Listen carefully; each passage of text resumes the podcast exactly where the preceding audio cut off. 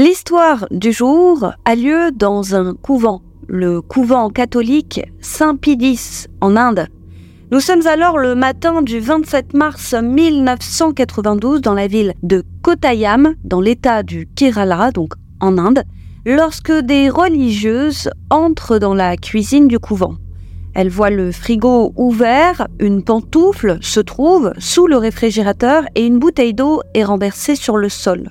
Et dans un coin de la pièce se trouve une hache et le voile blanc d'une religieuse est coincé dans l'embrasure de la porte qui mène vers l'extérieur. Alors inquiète, la mère supérieure décide de faire le tour du couvent pour voir si toutes les religieuses sont bien là. Et c'est ainsi qu'elle découvre que sœur Irma Abaya, 21 ans, a disparu. Alors accompagnée d'autres religieuses, elle se met immédiatement à sa recherche, quand soudain elle aperçoit une pantoufle près d'un puits situé dans le jardin du couvent. Les religieuses se penchent pour voir à l'intérieur et c'est à ce moment qu'elle découvre le corps de sœur Irma. Elle est morte. Les religieuses contactent alors immédiatement la police qui arrive rapidement sur les lieux et une fois sur place, les policiers prennent des photographies du corps ainsi que des vêtements d'Irma. Retenez bien qu'il y a des photos qui sont prises. Et c'est à 10 heures que le corps d'Irma est sorti du puits par les pompiers. La police de Kottayam ouvre ensuite une enquête sur la mort de la religieuse et c'est l'inspecteur Augustine qui est chargé de la diligenter. Et il va aller de découverte en découverte, des découvertes toutes plus choquantes les unes que les autres. Je ne vous en dis pas plus. Découvrez aujourd'hui l'incroyable et triste histoire de sœur Irma Abaya. Une religieuse d'à peine 21 ans, et donc dans la fleur de l'âge qui est retrouvée morte, eh bien c'est plus qu'étrange. Alors, lorsque l'autopsie du corps est réalisée, chacun est suspendu aux lèvres du médecin légiste, et il va indiquer qu'Irma est morte noyée. Il précise qu'elle n'a pas été agressée sexuellement et qu'elle a des écorchures sur l'épaule, ainsi que sur la hanche droite, ainsi que deux petites lacérations au-dessus de l'oreille droite. La police mène donc l'enquête et assez rapidement, quelques jours plus tard, le mois suivant, en avril 92, eh bien la police rend ses conclusions d'enquête. Ils affirment qu'Irma a tout simplement décidé d'en finir car elle souffrait de dépression. Voilà, point. Les policiers sont arrivés à cette conclusion en se basant sur le témoignage de sœur Séphie, une autre religieuse du couvent qui a affirmé qu'Irma était déprimée car elle venait, je cite, d'une famille très pauvre et qu'elle était en échec scolaire au moment des faits, avis partagé par plusieurs autres religieuses.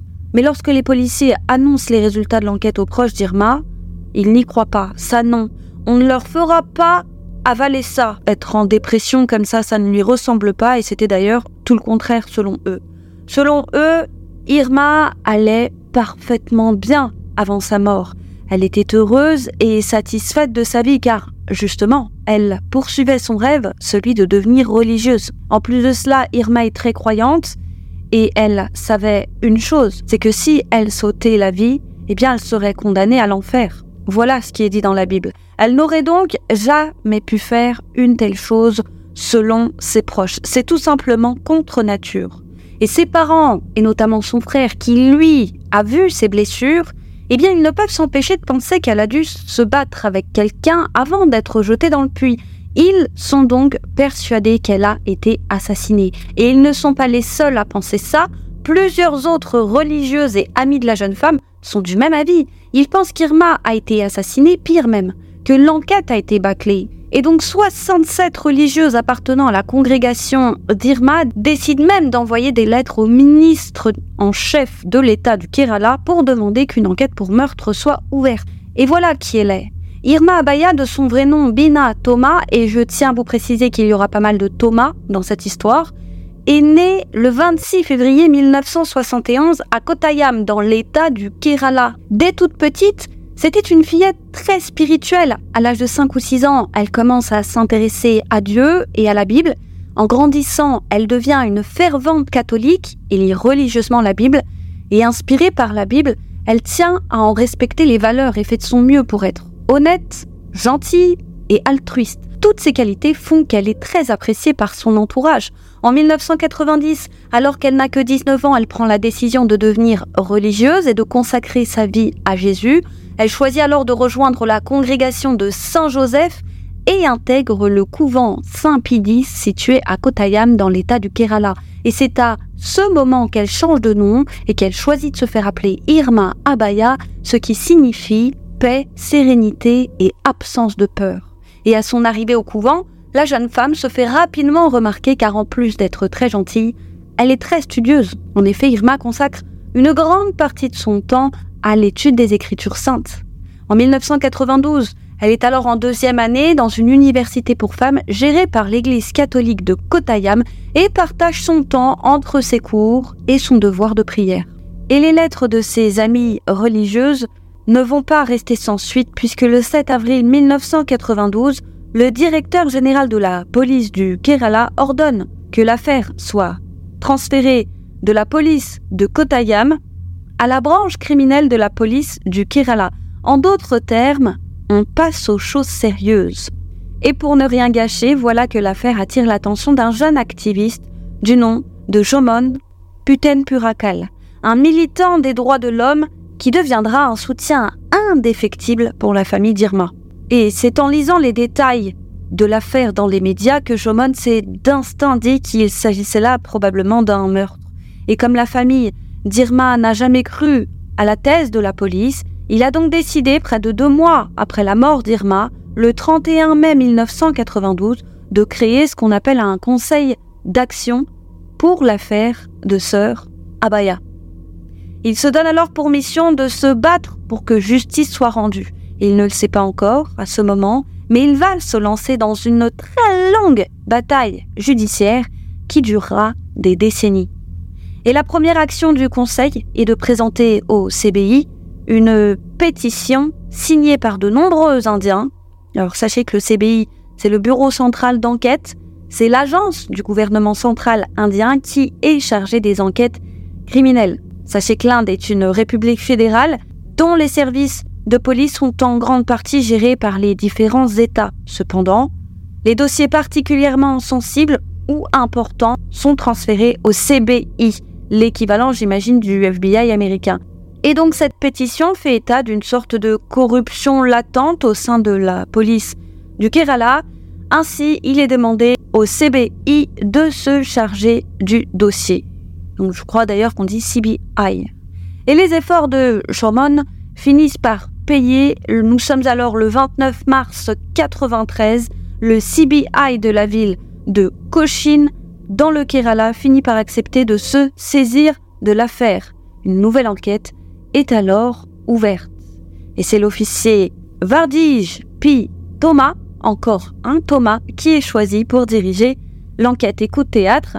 Plusieurs mois plus tard, après avoir étudié en long et en large cette affaire, eh bien le 30 décembre 1993, l'officier Thomas démissionne du CBI et renonce à la supervision de l'enquête sur la mort d'Irma alors qu'il lui restait encore sept années de service avant de pouvoir prendre sa retraite. Et vous verrez plus tard pourquoi il a pris sa retraite. Et la conclusion des agents du CBI est la même que celle des policiers du Kerala. Selon eux, Irma aurait décidé d'en finir en se noyant. Ils vont donc demander au magistrat judiciaire en chef de la haute cour du Kerala de classer l'affaire. Mais recoup de théâtre, moins de trois semaines plus tard, le 19 janvier 1994, l'inspecteur Thomas, souvenez-vous, celui qui a démissionné, eh bien, il organise une conférence de presse dans la ville de Cochin. Et lors de cette conférence, il affirme avoir démissionné du CBI car sa conscience ne lui permettait pas de poursuivre l'enquête. Il explique qu'après avoir étudié le dossier, il en était arrivé à la conclusion que la mort d'Irma était tout simplement un meurtre mais que lorsqu'il en avait parlé à son supérieur, eh bien ce dernier lui avait demandé de changer sa version des faits pour coller à la version officielle selon laquelle Irma s'est donné la mort, ce qu'il avait tout simplement refusé de faire. Et forcément, l'intervention de l'inspecteur Thomas permet d'attirer plus encore l'attention des médias sur l'affaire de la religieuse. Le conseil d'action en profite alors pour utiliser les médias pour faire pression sur les enquêteurs afin qu'il ne ferme pas le dossier. Et grâce à l'intervention de l'inspecteur Thomas et du conseil d'action, eh bien la haute cour du Kerala rejette la demande du CBI de classer l'affaire et ordonne même au CBI de poursuivre l'enquête. Hurrah pour les proches. Et le 7 avril 1995, à la demande du CBI, cette fois deux médecins légistes sont mandatés afin de mener des expériences à l'aide d'un mannequin, mannequin bien évidemment qui fait la taille d'Irma, mannequin qu'ils vont jeter dans le puits où le corps a été retrouvé pour tenter de déterminer eh bien, les causes de la mort. Et le 17 avril 1995, ils soumettent leur rapport à l'équipe du CBI. Ils ont conclu que la piste de l'homicide ne peut être exclue. Suite à cela, le CBI déclare publiquement que les responsables de la mort d'Irma seront arrêtés. Mais voilà, les mois passent et les enquêteurs ne procèdent à aucune arrestation. En guise de protestation, le Conseil d'action finit par organiser une manifestation devant le bureau du CBI devant le bureau de Cochin. Nous sommes alors le 27 novembre 1995. Mais cette manifestation sera sans conséquence aucune. Qu'à cela ne tienne, l'année suivante, le 1er juillet 1996, le Conseil d'action dépose cette fois une requête auprès de la Haute Cour pour dénoncer l'inaction du CBI. Et le 20 août 1996, la haute cour du Kerala va effectivement observer cela et ordonner au CBI de poursuivre l'enquête, d'y aller un peu plus activement. Mais on comprend que le CBI est dans une sorte de cul-de-sac. Il décide même d'offrir une récompense de 300 000 roupies, l'équivalent de 3 343 euros, à toute personne ayant des informations susceptibles de faire avancer l'enquête. Et le temps passe, le temps passe. Rappelons que Sœur Irma est morte en 1992. Nous sommes déjà en 1995. Et donc le 12 octobre 1996, ce sont cette fois tous les députés du Kerala qui ont rendu visite au ministre en chef du Kerala pour le supplier d'ordonner au CBI d'accélérer un peu l'enquête. Et cette fois, ça va marcher, puisque le mois suivant, le 29 novembre 1996, le CBI publie enfin son rapport final. Et dans ce rapport, les enquêteurs expliquent ne pas être en mesure de déterminer si Irma a décidé d'en finir ou si elle a été assassinée. Et de ce fait, sans pouvoir avoir le fin mot de l'histoire, ils demandent à ce que l'affaire soit classée. Mais cette fois, c'en est trop pour le magistrat judiciaire en chef. Le 20 mars 1997, en plus de rejeter cette demande, celle de clore le dossier, eh bien, il va obliger le CBI à poursuivre l'enquête. Et il se permet d'ailleurs même de vivement critiquer leur travail. Le juge pense en réalité savoir ce qui cloche véritablement dans cette affaire. Selon lui, si l'affaire n'avance pas et que personne n'ose la faire avancer, c'est que sans doute des hauts placés sont impliqués. C'est toujours pareil de toute façon. Quand la corruption a la dent dure, c'est que souvent il y a anguille sous roche et on est probablement sur une grosse anguille, pas le menu frottin.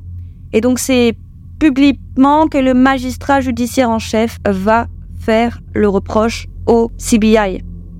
Mais pour l'heure, aucun nom n'est cité. Mais ce n'est pas tout, il les accuse également de complicité avec certaines personnes ayant tout intérêt à faire échouer cette enquête, et il ajoute que l'affaire aurait rapidement pu être résolue si une enquête honnête avait été menée. Et n'en pouvant plus de l'inefficacité des enquêteurs du CBI de Cochin, une ville qui, précisons-le, tout de même est située dans le Kerala, eh bien, en 1997, la Haute Cour ordonne cette fois au directeur du CBI de monter une équipe spéciale constituée d'enquêteurs du CBI de la ville de New Delhi, cette fois en d'autres termes. On va chercher d'autres enquêteurs ailleurs pour éviter corruption et copinage. Les enquêteurs du CBI de New Delhi mènent alors une nouvelle enquête et rendent leur rapport à la haute cour. Et dans ce rapport, ils expliquent être convaincus que Sir Irma a été assassiné, mais que pour autant, ils ne disposent pas de suffisamment d'éléments pour prouver cette théorie. Ils s'avouent vaincus. Mais à nouveau, le 28 septembre 1998, la Haute Cour leur demande de poursuivre l'enquête. Le CBI rend un nouveau rapport, nous sommes cette fois plusieurs années plus tard, en 2005, et les enquêteurs réitèrent que la mort d'Irma est bien un meurtre, mais que l'affaire ne peut être résolue car aucun suspect n'a pu être identifié. Ils demandent donc une nouvelle fois à ce que le juge classe l'affaire.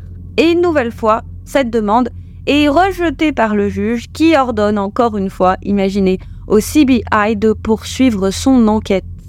Et c'est à n'en pas douter que c'est grâce à la popularité de cette affaire qu'elle a pu être maintenue. Il faudra attendre 2007, soit 15 ans après les faits, pour qu'il y ait enfin une avancée significative dans cette affaire. C'est lorsque Adaka Rajou, qui est, je cite, un voleur de profession, se manifeste auprès des enquêteurs pour leur dire qu'il a bien vu quelque chose qui pourrait, peut-être, aider les enquêteurs à faire avancer l'enquête. Et pour le contexte, il faut savoir que Rajou est un homme très pauvre. Il habitait près du couvent et survivait grâce à la revente d'objets volés. Et il s'était déjà introduit à deux reprises dans le couvent pour voler de la nourriture ainsi que des plaques de cuivre et la nuit du meurtre, vers 4h, 4h30 du matin, il était venu une nouvelle fois au couvent parce que cette fois, il souhaitait voler la plaque de cuivre reliée au paratonnerre installé sur la terrasse du couvent. Alors il s'était perché sur un cacaoyer situé à l'extérieur du couvent et s'était fait le plus discret possible afin de ne pas être remarqué. Et perché sur son arbre, il attendait le moment opportun pour escalader l'enceinte afin de commettre son méfait. Mais il a aperçu deux prêtres monter l'escalier situé à l'arrière du couvent avec des lampes torches à la main. Étonnant. Il a identifié l'un des deux hommes comme étant le père Thomas Kotor. Et en découvrant le témoignage de Rajou, les enquêteurs du CBI ne sont pas surpris puisqu'en réalité, ils soupçonnaient des membres du clergé d'avoir commis le crime et il soupçonnait plus précisément le père Thomas Cotour. Encore un Thomas. Notez-le.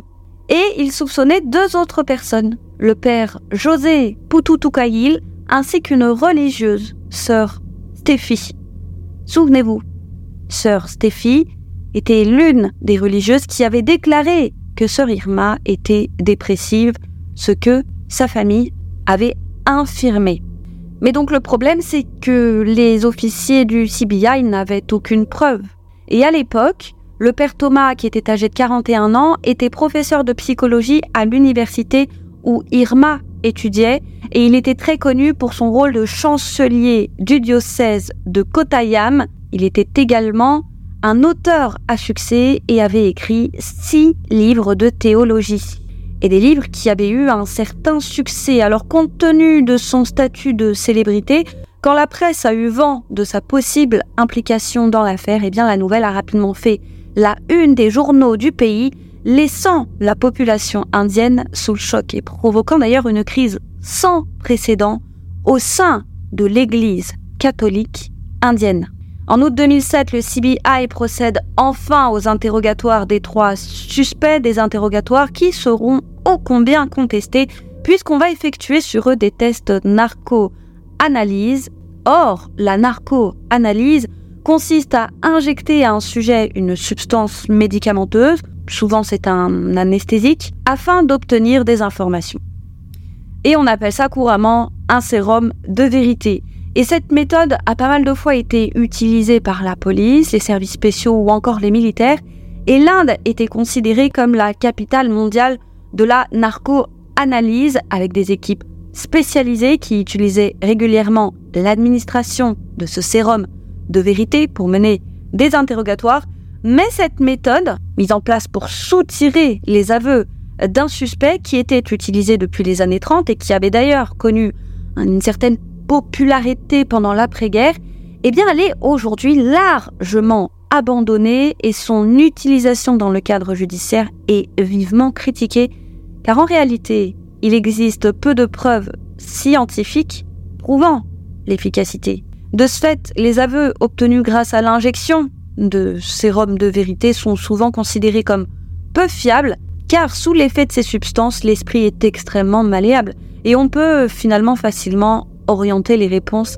des suspects. Mais qu'à cela ne tienne, les trois suspects auront une narco-analyse. Et après les interrogatoires, le CBI va transmettre au juge un rapport contenant les résultats de cette narco-analyse ainsi que des CD contenant les enregistrements vidéo des interrogatoires. Mais peu de temps après, voici que les vidéos des interrogatoires fuitent dans la presse, jusqu'à même être diffusées sur des chaînes de télé régionales, et forcément, elles font le tour d'Internet. Et ces enregistrements montrent les suspects juste après avoir reçu cette fameuse injection du sérum de vérité.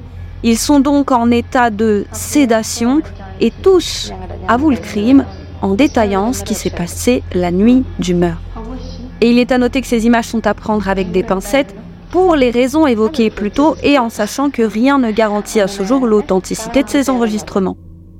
Et d'ailleurs, très rapidement, le juge va ordonner aux chaînes de télévision et autres médias de stopper la diffusion de ces images. Elles sont très importantes, elles appartiennent à une enquête criminelle. Et voici donc ce que vont raconter les trois suspects concernant la nuit du drame. Ce jour-là, donc, le 27 mars au petit matin, sœur Irma se réveille à 4h15 du matin pour étudier en vue d'un examen. Elle enfile donc ses vêtements et son voile et se rend à la salle d'études du couvent.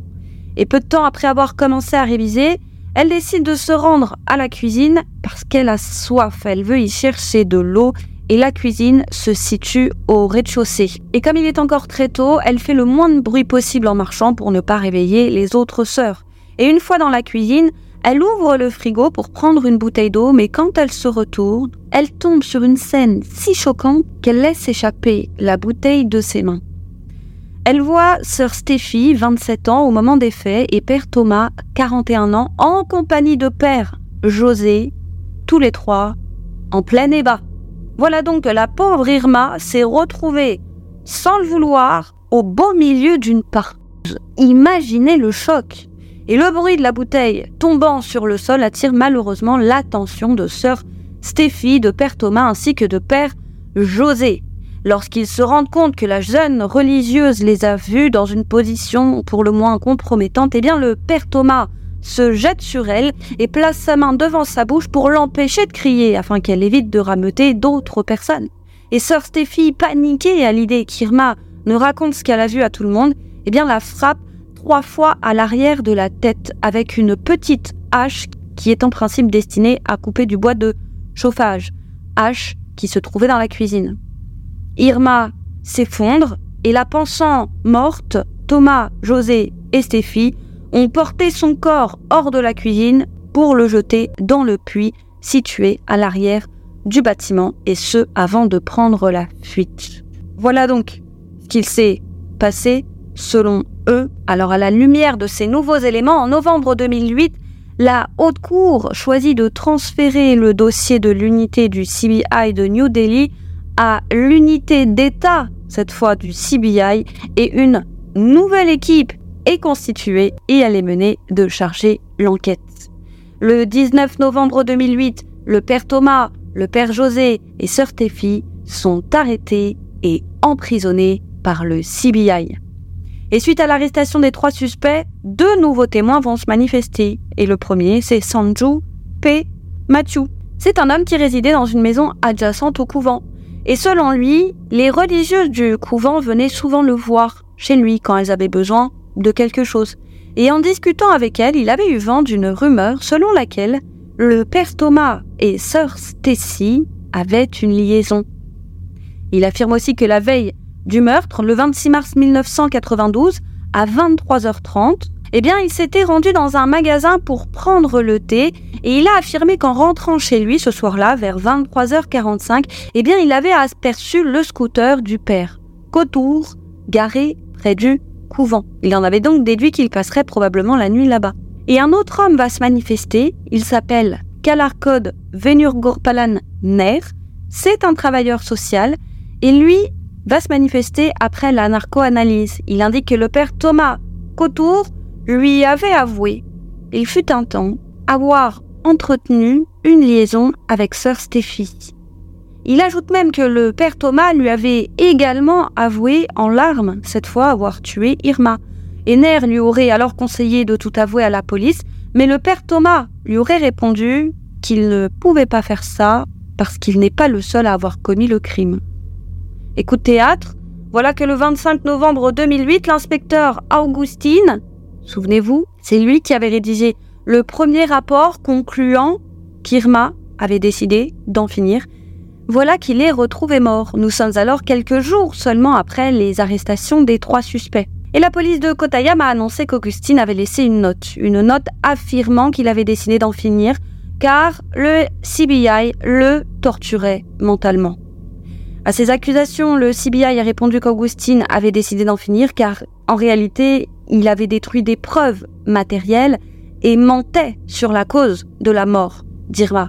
En effet, le CBI soupçonnait Augustine d'avoir détruit les photographies montrant les blessures présentes sur le corps d'Irma et de ne pas avoir fait examiner ses vêtements et de ne pas avoir recueilli d'ailleurs toutes les preuves matérielles présentes sur la scène du crime. Il le soupçonnait également d'avoir déclaré à tort qu'Irma avait décidé d'en finir sous l'influence eh bien, de personnes puissantes. Avis partagé par de nombreuses personnes qui sont persuadées que l'Église catholique a tenté d'influencer sur le résultat de l'enquête en exerçant une pression constante sur les enquêteurs et les membres du gouvernement du Kerala. En tout état de cause, peu de temps après leur arrestation, les trois accusés ont demandé à être libérés sous caution, affirmant que les CD de l'interrogatoire ainsi que les résultats de la narcoanalyse avaient été trafiqués. Et c'est le juge Emma qui sera chargé de trancher entre le maintien en prison des trois accusés et leur mise en liberté sous caution. Or, les avocats du CBI vont plaider auprès du juge en chef pour que la demande de libération sous caution des suspects soit étudiée par un autre juge que le juge Emma, parce qu'il le suspecte d'être sous l'influence de personnes puissantes qui, elles, souhaitent la libération des pères Thomas, José, ainsi que de sœur Stéphie. Imaginez le, le degré de corruption en Inde, quand même. Alors le juge Emma va répondre et se défendre le juge va expliquer que c'est totalement faux et que les avocats du CBI en étaient arrivés à cette conclusion en se basant uniquement sur des rumeurs, des rumeurs non fondées véhiculées dans les médias par des journalistes, je cite, peu scrupuleux. La demande des avocats du CBI sera de toute façon rejetée. Et afin de s'assurer que les CD de l'interrogatoire des trois suspects n'aient pas été trafiqués, le juge Emma va les transmettre au CEDIT.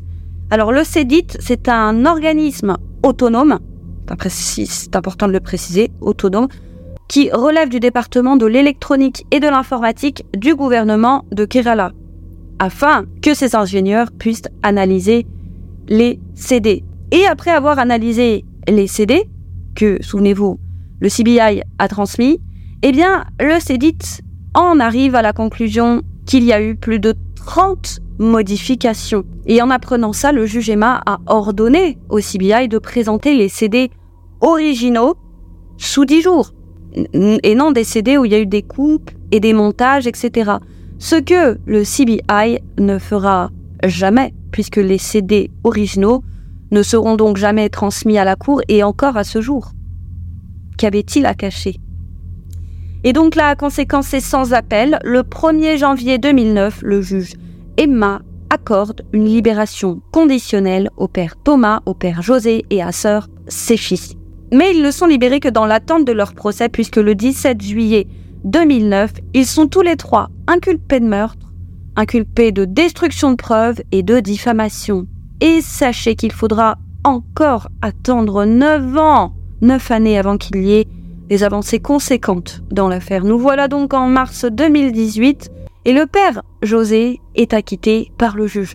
Juge qui reproche au procureur de ne pas avoir présenté de preuves substantielles démontrant qu'il s'était rendu au couvent le jour du meurtre. Et donc, faute de preuves, il est écarté de l'affaire. Cependant, les poursuites contre père Thomas et sœur, ses filles, sont maintenues. Et ce que je ne vous ai pas dit, c'est que le CBI a découvert entre-temps une nouvelle information, pour le moins capitale, qu'ils ont eu grâce à des informateurs anonymes. Des personnes avaient anonymement envoyé au CBI des documents prouvant que sœur Séphie avait subi une hyménoplastie. C'est une opération visant à reconstruire l'hymen. Et elle a subi cette opération, tenez-vous bien, la veille de son arrestation en 2008. Afin de croire ça je pense que vous vous en doutez, eh bien qu'elle était toujours vierge et qu'elle n'avait jamais eu de relation intime avec qui que ce soit. Et cette procédure avait été réalisée à l'hôpital du couvent, opération qui avait été autorisée par l'église de Kotayam, ce qui prouve que l'église a activement agi pour tenter d'étouffer l'affaire. Et ce depuis un moment. Mais cette preuve a été considérée comme irrecevable par le juge qui a établi qu'en plus d'être inconstitutionnelle, eh elle violait la vie privée de sœur Séphie et portait atteinte à la dignité humaine. Et selon le CBI, ça prouve que les accusés avaient déployé des efforts remarquables pour dissimuler leurs relations intimes et a fortiori leurs crimes. Et c'est le 26 août 2019 que les procès du père Thomas ainsi que de sœur Séphie se sont ouverts et ils ont plaidé tous les deux non coupables. Devant le tribunal, le procureur a accusé les policiers initiaux d'avoir falsifié des preuves et détruit des documents cruciaux pour l'enquête. Il a également accusé le père Thomas d'avoir utilisé les immenses ressources du diocèse pour soudoyer la police. Et le 12 décembre 2019, les aveux des accusés obtenus par le biais du sérum de vérité sont déclarés irrecevables. Le juge considère que cette méthode viole les droits des accusés à ne pas s'incriminer. Quant au témoignage de Nair, le travailleur social, la défense a affirmé que c'est un tissu de mensonges et que le père Thomas n'était absolument pas proche, du moins pas assez proche de Nair pour se confier à lui. La défense souligne également que Nair avait donné à la police plusieurs dates différentes concernant le jour où le père Thomas lui avait avoir commis le crime. À cela, le procureur a répondu que c'était un détail insignifiant et qu'après toutes ces années, il était tout à fait normal qu'il y ait des divergences mineures dans les souvenirs d'un témoin. L'avocat de la défense a alors fait valoir que même si, comme le disait Nair, le père Thomas et la sœur Séphie avaient une liaison, ça n'avait finalement pas tant d'importance que ça parce que ça ne concerne pas l'affaire. Mais le juge a déclaré que si, si, si, ça a son importance, car la relation, intime entre le père Thomas et la sœur Séphie était justement la cause possible du meurtre. Malheureusement, il ne restait plus alors au procureur que le témoignage de Rajou, le voleur, pour tenter de gagner le procès. Et les avocats de la défense ont tenté alors de discréditer Rajou en le qualifiant d'homme sans intégrité, sans dignité. À cela, le procureur a répondu que la misère avait certes poussé Rajou à devenir un voleur, mais qu'il n'en disait pas moins, selon lui, la vérité. Il a expliqué que Rajou avait été arrêté d'ailleurs par la police de Kotayam, qu'il avait été détenu pendant 58 jours, 58 jours pendant lesquels il avait été soumis à, je cite, des tortures inhumaines par les policiers qui avaient tenté de lui extorquer des aveux pour lui imputer le meurtre d'Irma. Mais Rajou avait tenu bon, il ne s'était pas accusé d'un meurtre qu'il n'avait tout simplement pas commis. Il avait même refusé de porter le chapeau quand les policiers lui avaient proposé une très grosse somme d'argent ainsi qu'un travail pour sa femme, la prise en charge des frais de scolarité de ses enfants ainsi qu'une maison s'il s'incriminait. Il a refusé. Et selon le procureur, la police a même arrêté une connaissance à Rajou torturer cette connaissance pendant deux jours. Pareil pour le frère de cette connaissance, qui elle avait été arrêté pendant sept jours et torturé afin qu'il témoigne contre Rajou et qu'il l'accuse d'avoir commis le meurtre. Mais ces deux personnes avaient refusé de le faire. Le procureur a donc expliqué que si Rajou avait mis autant de temps à se manifester auprès du CBI, ben c'est qu'il avait peur. Le procureur insiste sur le fait qu'il a fait preuve de courage, car il, a finalement été l'un des seuls témoins à ne pas avoir changé sa version des faits, et ce, malgré les pressions exercées sur lui. Et le 22 décembre 2020, au moment de l'annonce du verdict, le père Thomas et la sœur Stéphie ont supplié la cour de faire preuve de clémence. Le père Thomas a dit qu'il était atteint d'un cancer de la prostate. Quant à sœur Stéphie, eh bien, elle a affirmé qu'en plus de souffrir d'une thrombose veineuse, eh bien, elle a deux parents âgés à charge. Mais les arguments des deux accusés ne suffiront pas à émouvoir la cour, puisque les deux seront jugés coupables. Le juge, lors de son verdict, a donné raison au procureur et a affirmé que la police du Kerala avait détruit des preuves. Et il a d'ailleurs ordonné au chef de la police de l'État du Kerala à veiller à ce que, à l'avenir, de tels méfaits de la part de la police ne se reproduisent plus. Ha ha ha ha ha diraient certains. Le 23 décembre, à son arrivée au tribunal pour l'audience de détermination de la peine, le père Thomas a déclaré aux journalistes qu'il n'avait rien fait de mal et que Dieu était avec lui. Et donc ce même jour, le père Thomas, alors âgé de 69 ans, et la sœur Stéphie, 55, 55 ans, ont été reconnus coupables de meurtre et condamnée à la réclusion à perpétuité. Et malheureusement, les parents d'Irma sont décédés cinq ans plus tôt. Ils n'ont pas pu voir les meurtriers de leur fille condamnée. Et d'ailleurs, le frère, pas le père, mais le frère d'Irma, Thomas, a dit qu'il aurait aimé que ses parents soient là pour voir les meurtriers d'Irma condamnés, car son père notamment s'était battu bec et ongle des années durant des décennies même pour que justice soit rendue à sa fille. Il a déclaré qu'il est fort probable que maintenant ses parents puissent reposer en paix. Mais en juin 2022, les avocats de Sœur Séphie et Père Thomas ont fait appel. Leur peine à perpétuité a donc été annulée par la haute cour et tous les deux ont été libérés sous caution dans l'attente d'un nouveau procès. Le frère d'Irma va donc malheureusement devoir encore une fois se battre et reprendre le combat de ses parents pour que justice soit rendue à sa sœur et la date de la nouvelle audience n'a pas encore été révélée à ce jour. Voilà, vous connaissez désormais l'histoire d'Irma? Voilà, vous connaissez désormais l'histoire d'Irma. Et heureusement que cette jeune fille a touché l'opinion publique parce que cette histoire encore et toujours c'est David contre Goliath. Et c'est grâce aux volontés acharnées et à la droiture de certaines personnes qu'Irma n'est pas tombée dans l'oubli et qu'elle n'a pas été salie avec cette histoire. Voilà, c'est tout pour aujourd'hui. Merci de nous avoir suivis les amis. N'hésitez pas à liker cette vidéo si elle vous a plu, à vous abonner si ce n'est pas déjà fait. Quant à nous, on vous dit à très vite sur YouCrime pour une autre triste histoire les amis.